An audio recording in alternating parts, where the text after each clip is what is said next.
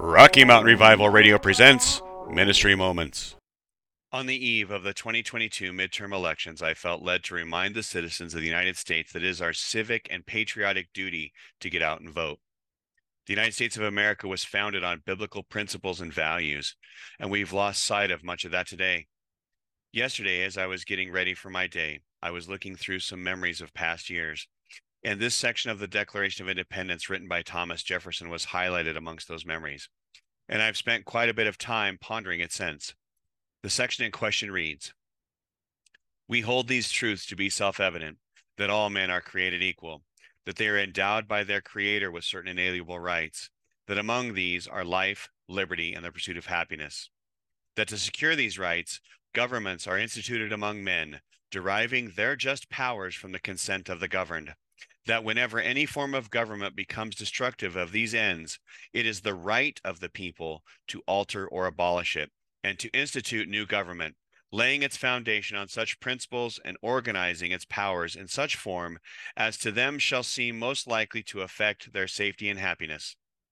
Prudence indeed will dictate that governments long established should not be changed for light or transient causes, and accordingly, all experience hath shown that mankind are more disposed to suffer, while evils are sufferable, than to right themselves by abolishing the forms to which they are accustomed.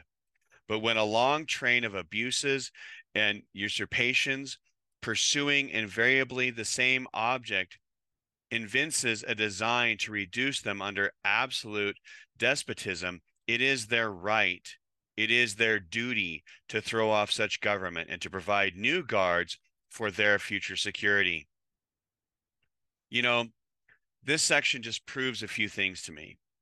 It's a reminder that our government is a government of the people, for the people, and by the people.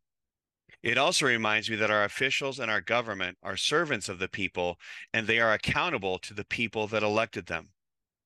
It is a reminder that the reason for the Second Amendment to the United States Constitution is so its people have a way to not only defend themselves against a tyrannical government, but to help throw off such government as well. And finally, it reminds me that we have a duty to hold our government officials accountable. And if they're not doing the job that we, the people, elected them to, then it is time to replace them. And I don't know about you, but I can clearly see that there has been long-standing abuses of power and usurpation of power by our government and government officials, with politicians looking out for their own best interests instead of the interests of their constituents. Now, I'm not here to tell you to vote or not vote for a certain party or to vote red or blue or anything like that. However, it is our right, our duty, and our obligation to show up to the polls tomorrow, Tuesday, November eighth, and vote for biblical principles and values. It is the duty of every Christian to vote for Jesus, to vote for the candidates, measures, laws, et cetera that best exemplify the Lord and biblical values. I pray that each and every Christian within the sound of my voice has a clear understanding of who the candidates are, what the measures and new laws truly mean before you cast your vote. And I pray for a peaceful and honest and true electoral process this year. And I pray that Jesus' values will prevail at the polls. May God bless you and your families. May He keep you safe, and may He prosper you and yours this coming holiday season. Have a great day. Be blessed. This has been a Rocky Mountain Revival Radio Ministry Moment.